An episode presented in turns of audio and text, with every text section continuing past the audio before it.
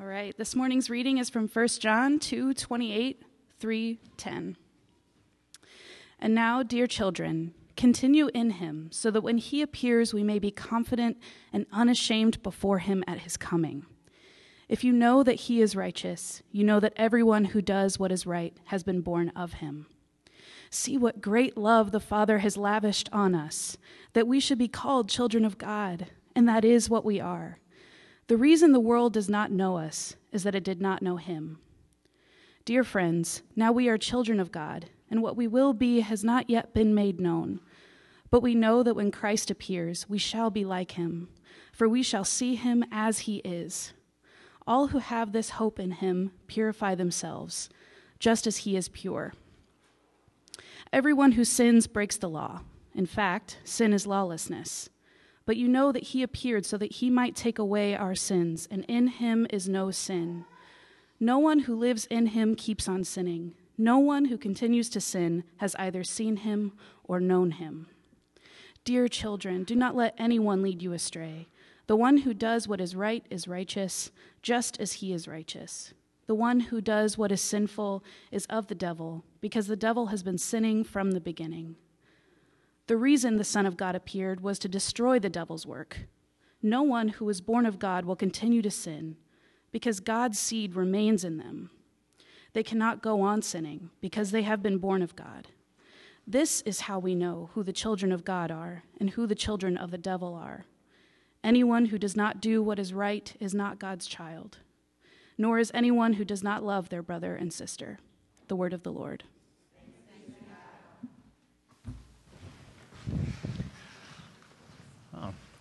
Good morning, everybody.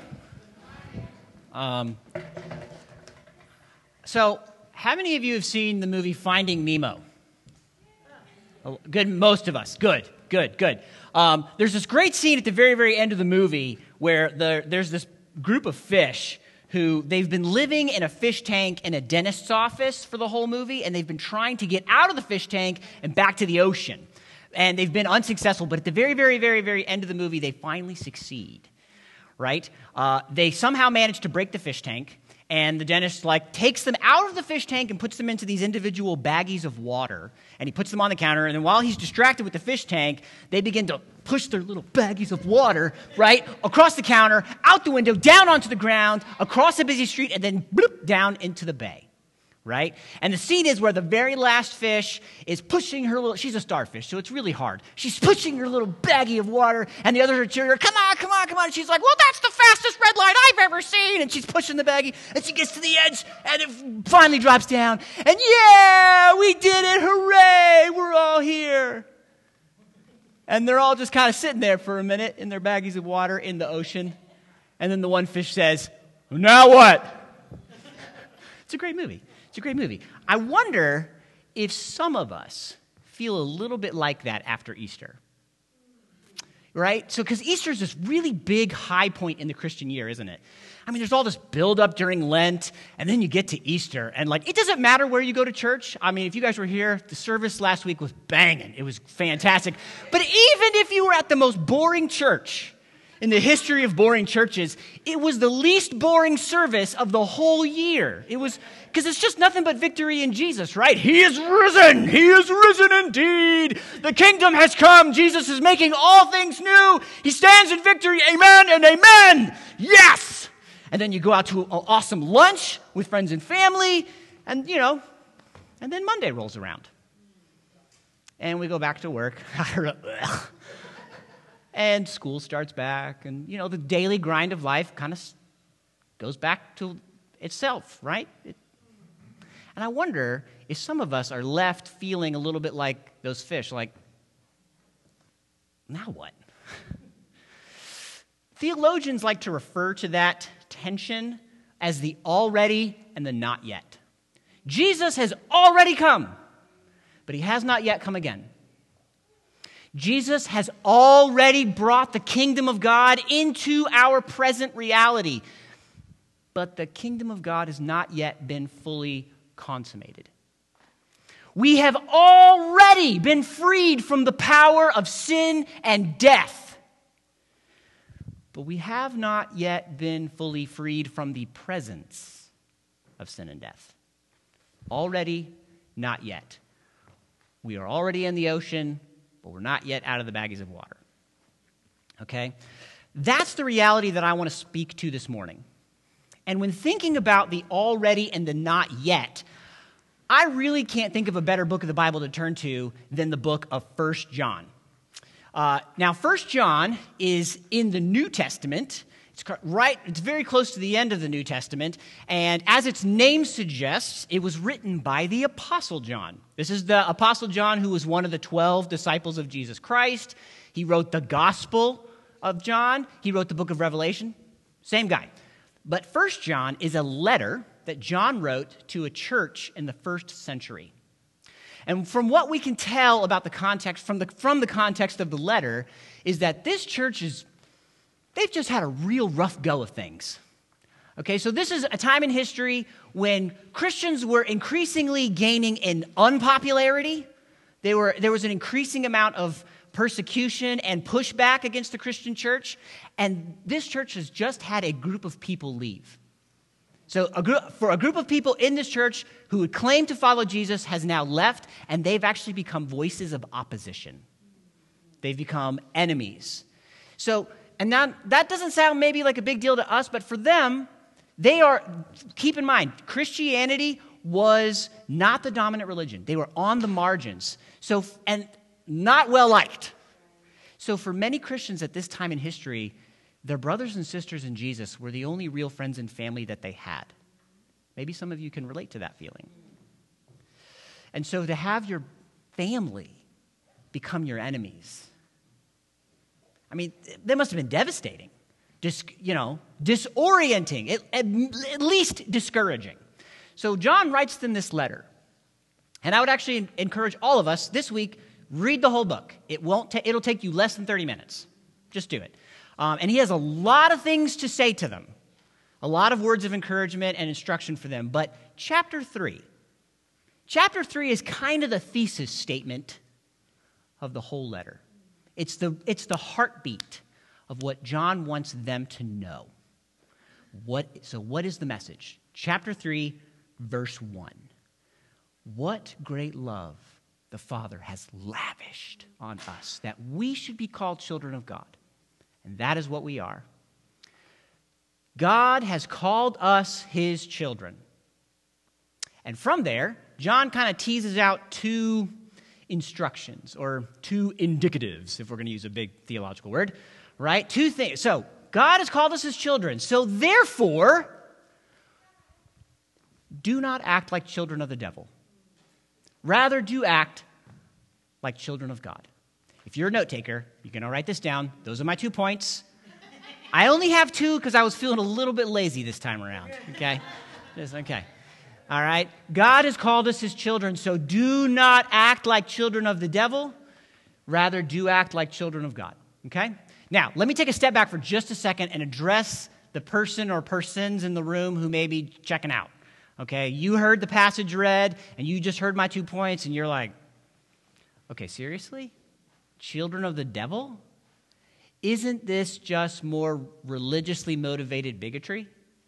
Where we literally demonize and condemn people who aren't like us, who don't think like us, who don't believe like we do, and we elevate our tribe, our group, and that way we feel justified in mistreating them? Isn't that what we're doing here? If that's you, first let me say it is absolutely completely understandable why anybody in our, our culture would feel that way. Okay? Why? Because so many people have done exactly that with texts like this one.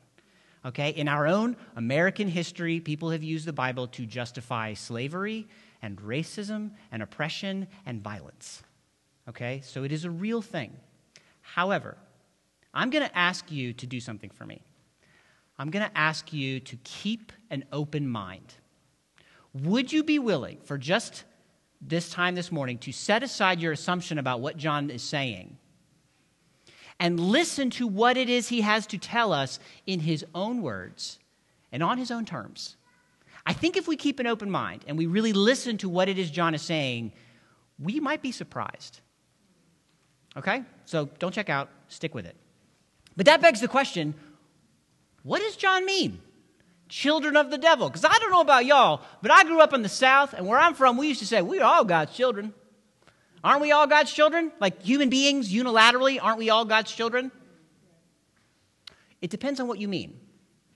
If by, which, if by God's children, what you mean is God created us, in that sense, yes, we are all God's children. The Bible is very, very clear. God created everyone and everything, the devil created nothing. Okay? But that's not how John is using the term. And when other biblical writers use similar language, most of the time they're not referring to creation, but rather categories of people in their position before their creator, in their relationship to God. And when used in that sense, John and all the other biblical writers are very, very clear. Human beings unilaterally do not show up in the children of God category. Naturally, unilaterally, we all show up in the children of the devil category. But what, is it, what exactly does that mean? Well, and actually, to really unpack and figure out what that means, we're actually going to have to go to another book of the Bible. Now, John gives us a really, really big hint in verse 8. He says, Everybody who sins is of the devil because the devil has been sinning since the beginning. If we needed to go back to the beginning, what book of the Bible ought we to turn to? Somebody just yell it out. Gold stars all around. all around. Everybody gets an A. All right, Genesis, absolutely. So, uh, Eric did a whole big long sermon series in the book of Genesis last year. If you weren't here for that, I highly recommend you go listen to it on our website or our podcast. Shameless plug.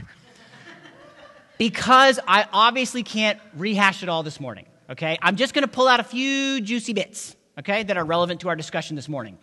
Um, so, Genesis 1, what do we see? God creates everything. Everything in the whole universe, God creates it, and He creates it good, right? And remember, good in this case does not mean like adequate, like, eh, it's pretty good. Good means ordered, beautiful, full of flourishing and life, right? And then God creates human beings in his image. Now, again, this is something that we could spend several weeks talking about. We could do a whole sermon series on the Imago Dei, the image of God, and what that means and all the implications. So, but just for our reference this morning, one of the things, one of the big things that it means to be made in the image of God is that we are made to represent God. In a very real sense, human beings were created to be children of God. Okay? You guys have met my kids, right? They're the little blonde haired girl little brown haired boy. They're usually like running full speed all the way through. And they've probably like bumped into you at some point, or they've probably swindled you out of chewing gum. Um, I'm sorry about that. You know who you are. Now we laugh, but why did I apologize? Because my kids represent me, don't they? They reflect on their behavior, reflects on me as their father, right? What they do, what they say, says something about who I am as their parent. In a very similar way, to be made in the image of God means that what we do, what we say, what we think, it says something about who God is. It reflects Him in the world. Re- we represent Him. Okay? And because of that, God gave us a very, very special job. Do you remember what, at the end of Genesis 1, what does God say to Adam and Eve? He blesses them, right? He says, Be fruitful, multiply.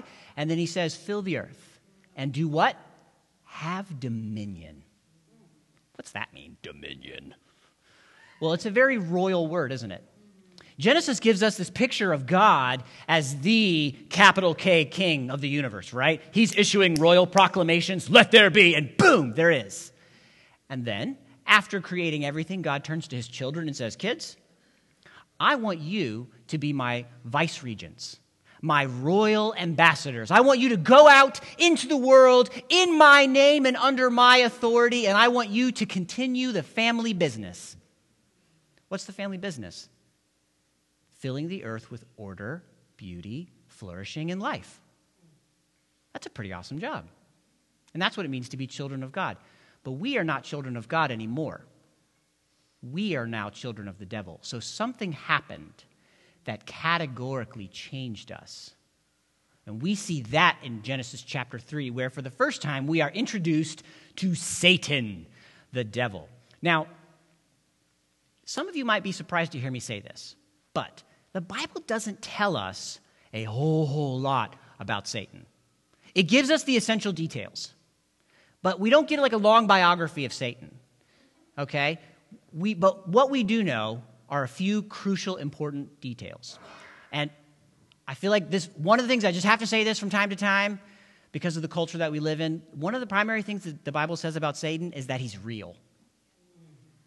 He's never, ever presented as a mythological figure or some sort of symbolic embodiment of evil in the world. He's always presented as a very real, a very personal being, not a human being, but a spiritual being who is at war with God and with God's people. In fact, the name Satan means enemy, adversary, somebody who's opposed. That's what his name means, that's who he is. Um, but probably more fundamental. All right, I need to back up just a second. Just to be clear, I just don't want anybody to think this. God and Satan are not opposites. Okay? Just, just to be clear, God and Satan are not rock'em sock'em robots, and you're just kind of waiting to see who, who wins. If you don't know what that means, Google it later. Okay? Satan is created just like the rest of us. Okay? Um, and God always wins his battles. But Satan is the spiritual enemy of God and the spiritual enemy of God's people. That's who he is. But more fundamental than that, more central to his identity than being the enemy is that Satan is a liar. In Genesis chapter 3, he's not called Satan. What is he called?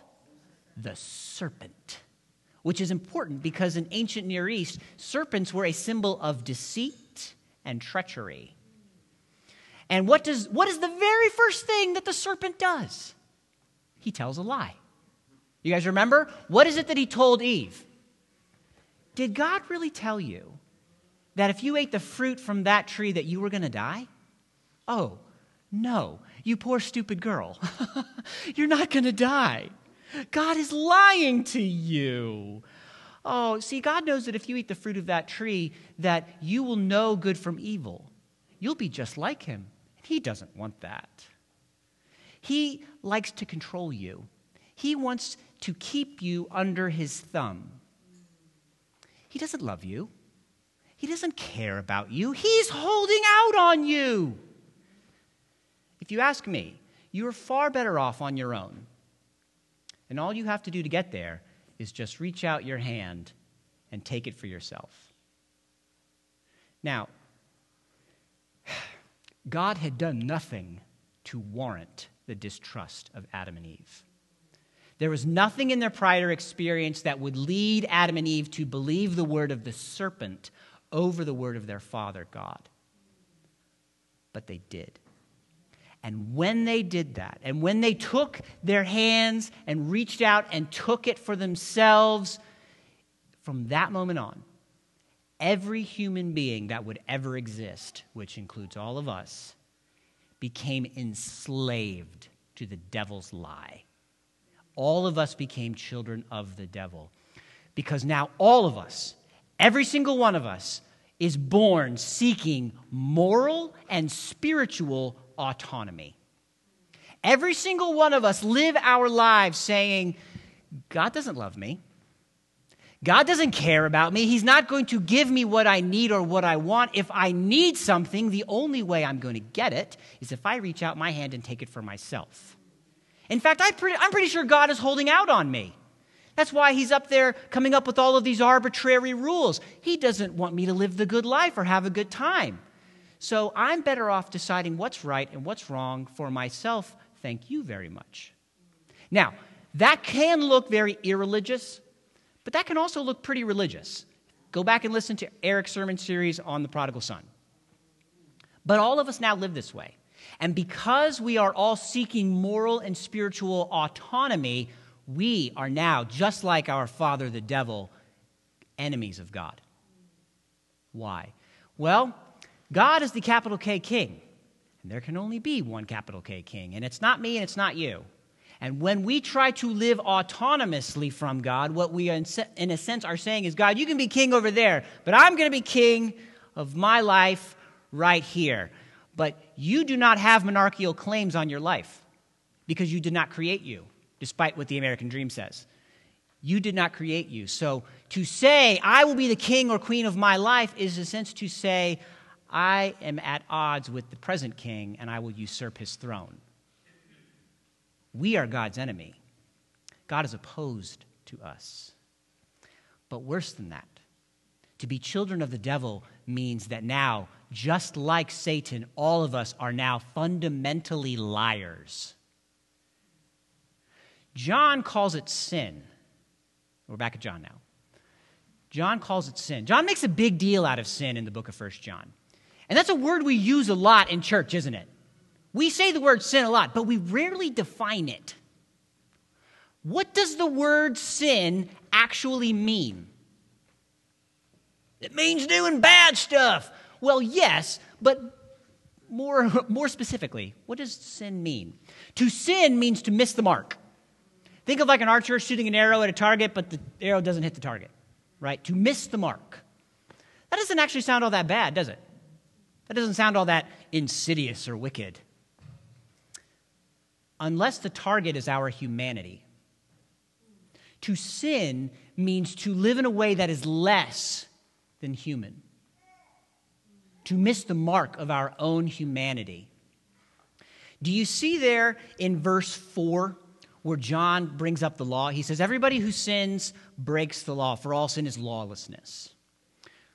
What's that about? Why is John bringing up the God's law?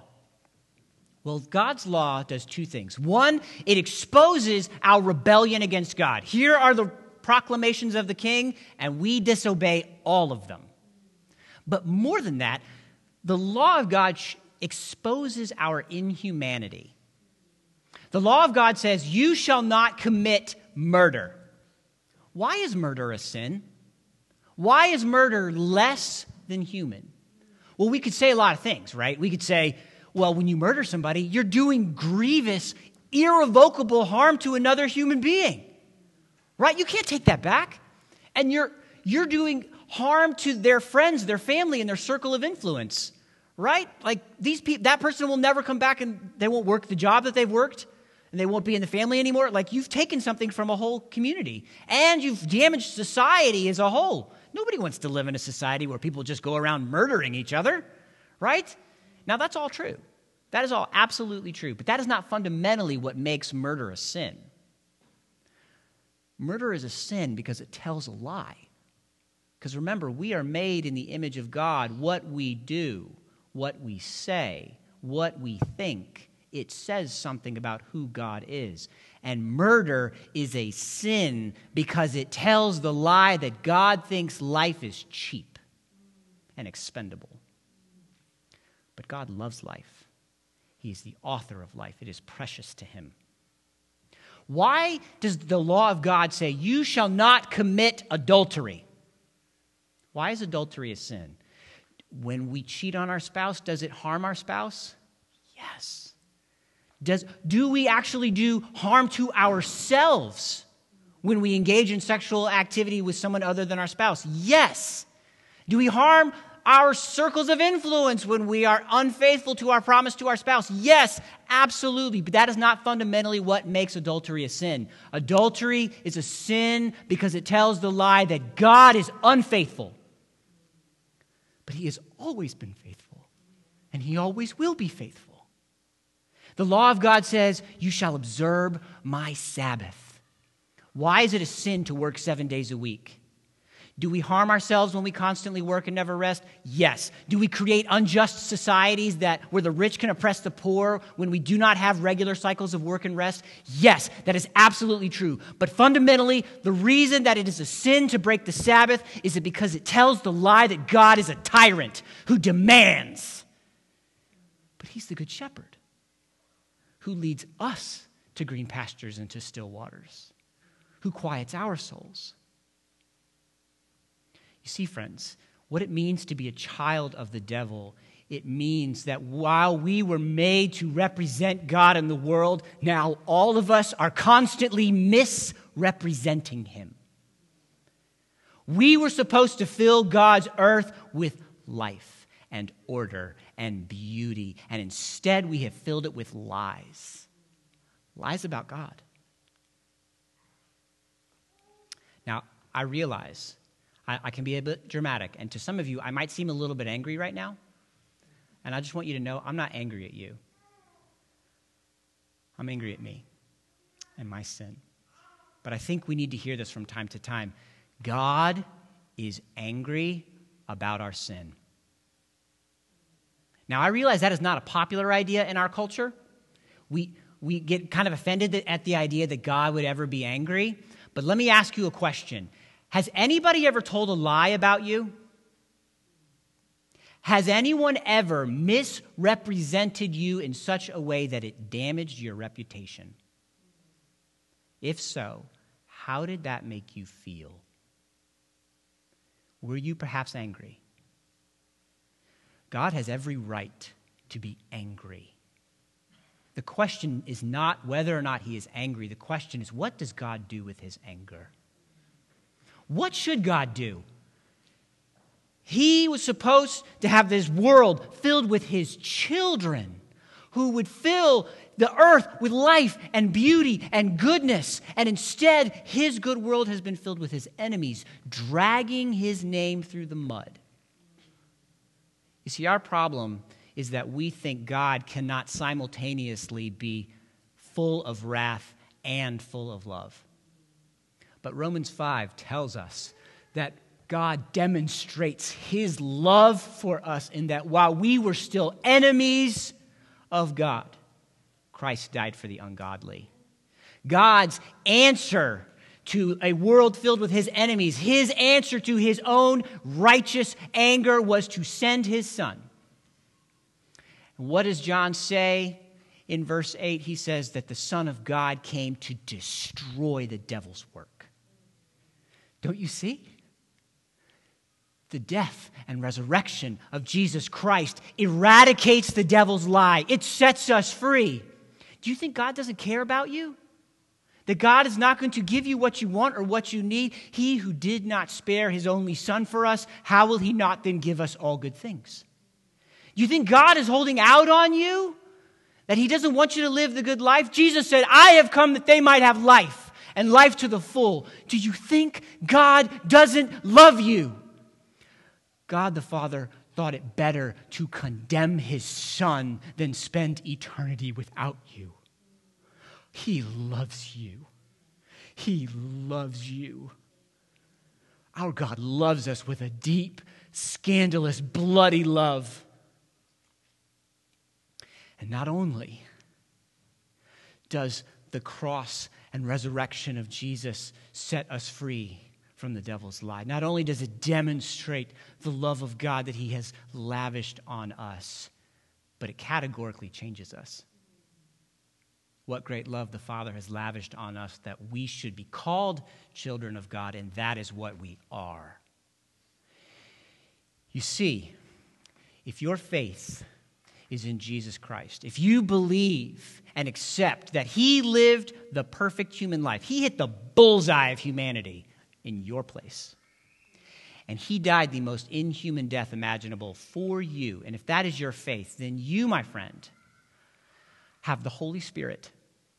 Do you see in verse 9 where, where John says, everybody who is born of God? That's John's way of saying, like, God has acted salvifically on your behalf, salv- has enacted salvation for you, right? That he has God's seed in him. God's seed is a reference to the Holy Spirit. If you're a Christian, right now, this second, God Himself, the Holy Spirit, the third person of the Trinity, has taken up residence in your insides. God is alive inside of you right now. And because of that, you are now united to Jesus you are connected to Jesus, so that now what is true of him is true of you, excluding his divinity. You are not God. But Jesus is the beloved Son of the Father. Now you are a beloved child of God. Jesus is the one perfect, righteous human being, and if you are in Christ, you are now perfect and righteous in God's sight. Jesus has all the love and adoration and glory and honor from the Father, and if you are in Him, that is yours too. And so, what, what is John saying? What's John's point here? Well, the entire book of First John, John uses like this opposing category language, this very dichotomous language, right? He says things like life and death, light and dark, children of God, children of the devil, righteousness, sin. And his point is this you have the Holy Spirit. That means you are in God's family. You are a child of God. That means you're in this category. But your sin is in this category over here. It doesn't belong to you anymore. In fact, it is categorically at odds with who you are. It, put it differently, John is saying a Christian who sins is an oxymoron. It categorically is absurd. It doesn't make sense. It's like talking about a fish that breathes air. Right. You are a child of God. Your sin no longer belongs to you. Now, why is this the message? Why is this the message to our brothers and sisters in the first century who've just gone through what they've gone through? Why is this the message? Because it's so easy. It is so easy when Monday morning rolls around, when the daily grind of life starts to wear on us, and when we go through circumstances that are discouraging and disorienting and devastating, we start to live like nothing has really changed. Like, really, we're still who we were. Now, this can look like a lot of things, and I would actually encourage us in our small groups, our community groups this week to really flesh this out. What does this look like for us to begin living like nothing has categorically changed? But here are some examples. It's doing things like this. Yeah, I probably shouldn't look at pornography, but I mean, everybody that I know deals with it. And what I do in my room when I'm by myself doesn't really hurt anybody. Can't be that big of a deal yeah, I probably shouldn't say things like that about certain people, but I don't say it to their face. And, I, you know, it's just me and my, my friends over here. And everybody talks this way. It's not that big of a deal. We're not hurting anybody. Yeah, I probably shouldn't scream at my family when I get upset, but I just get so angry. I can't control myself. Besides, everybody's got their thing, right? We're all just sinners saved by grace. Right? Isn't that what the Bible teaches? We're all sinners saved by grace. John would say, no. You have the Holy Spirit. You are a child of God. Your sin does not define you anymore. It doesn't belong to you, it doesn't fit you. Now, if what you're hearing me say right now is Christians don't sin, back up. Go back and read the book of First John. In chapter 1, John says, Every, If anyone says that he is without sin, he is a liar, and the truth of God is not in him. But if we, are, but if we confess our sins, God is faithful and just to forgive them. What John is saying is that what do we do with our sin? We don't make peace with it, we don't excuse it, we don't minimalize it and pretend like it's not a big deal. It is a big deal. Jesus died to take your sin away. He wants it away from you. He wants you purified of it. And he was willing to die to do that. What do we do with our sin? John says we drag it out into the light and we confess it. And we let the Son of God destroy it. And one of the best ways that we can love each other, as John also commands them, is to help each other. by reminding each other this is who you are. This is who you are a beloved child of God. And that doesn't belong to you anymore. I know I've gone really, really long, and I'm sorry. I'm going to give you one last illustration that I think really helps, okay? And then, then we'll be done. There's a phenomenon that happens with adoption. I don't know how, what your experience is with adoption, but if you have friends or family or any, you know anybody, um, I bet you if you ask them, they'd be, they probably, if they don't know this themselves, they could probably like point you to somebody who could testify to this. It's very common when children who are born into a, a house or they grow up in the foster care system and they're neglected. Okay, so they're not fed regularly and they're not cared for in the way that they need to be cared for. Uh, and then they get adopted into a family that loves them and cares for them and feeds them three meals a day with snacks in between. These children will do something very, very odd. At meal times, they will take some of the food and they'll tuck it away and they'll hide it. And they'll go and like squirrel it under their bed or under their pillow or in their closet, right? Um, and of course, they're getting fed regularly, so they have no need of it later. So eventually it goes bad and it smells and the parents are like, what is that? Why is there half a bologna sandwich under your pillow? Right? What, what's that about? Why are they doing this? Well, you see, even though categorically speaking, they are now children who are loved and cared for and nourished, they are so used to living like children of neglect that they're just in the habit of it. Even though it is absolutely absurd that they do it. That's just what we're like. We're just in the habit of living like children of the devil. But what a great love the Father has lavished on us that we, who were his enemies, should be called children of God. And that is what we are. So don't live like who you were as a child of the devil. Live like a child of God. Because that is who you are now. And one day, when Jesus Christ returns, you will be like him inside and out. Amen? Amen? Let me pray. Oh, Father, thank you that you love me. Thank you that you delight in me. And I pray, Lord, that your delight and your love would permeate this body, that every one of us would begin to live our lives more and more every day, convinced in our deepest, darkest parts of our soul that you love us that you are for us and that we are new and that our sin doesn't belong to us anymore and that we can put it away. Help us. Holy Spirit, by your power, and Lord Jesus, in your name and for your glory. Amen.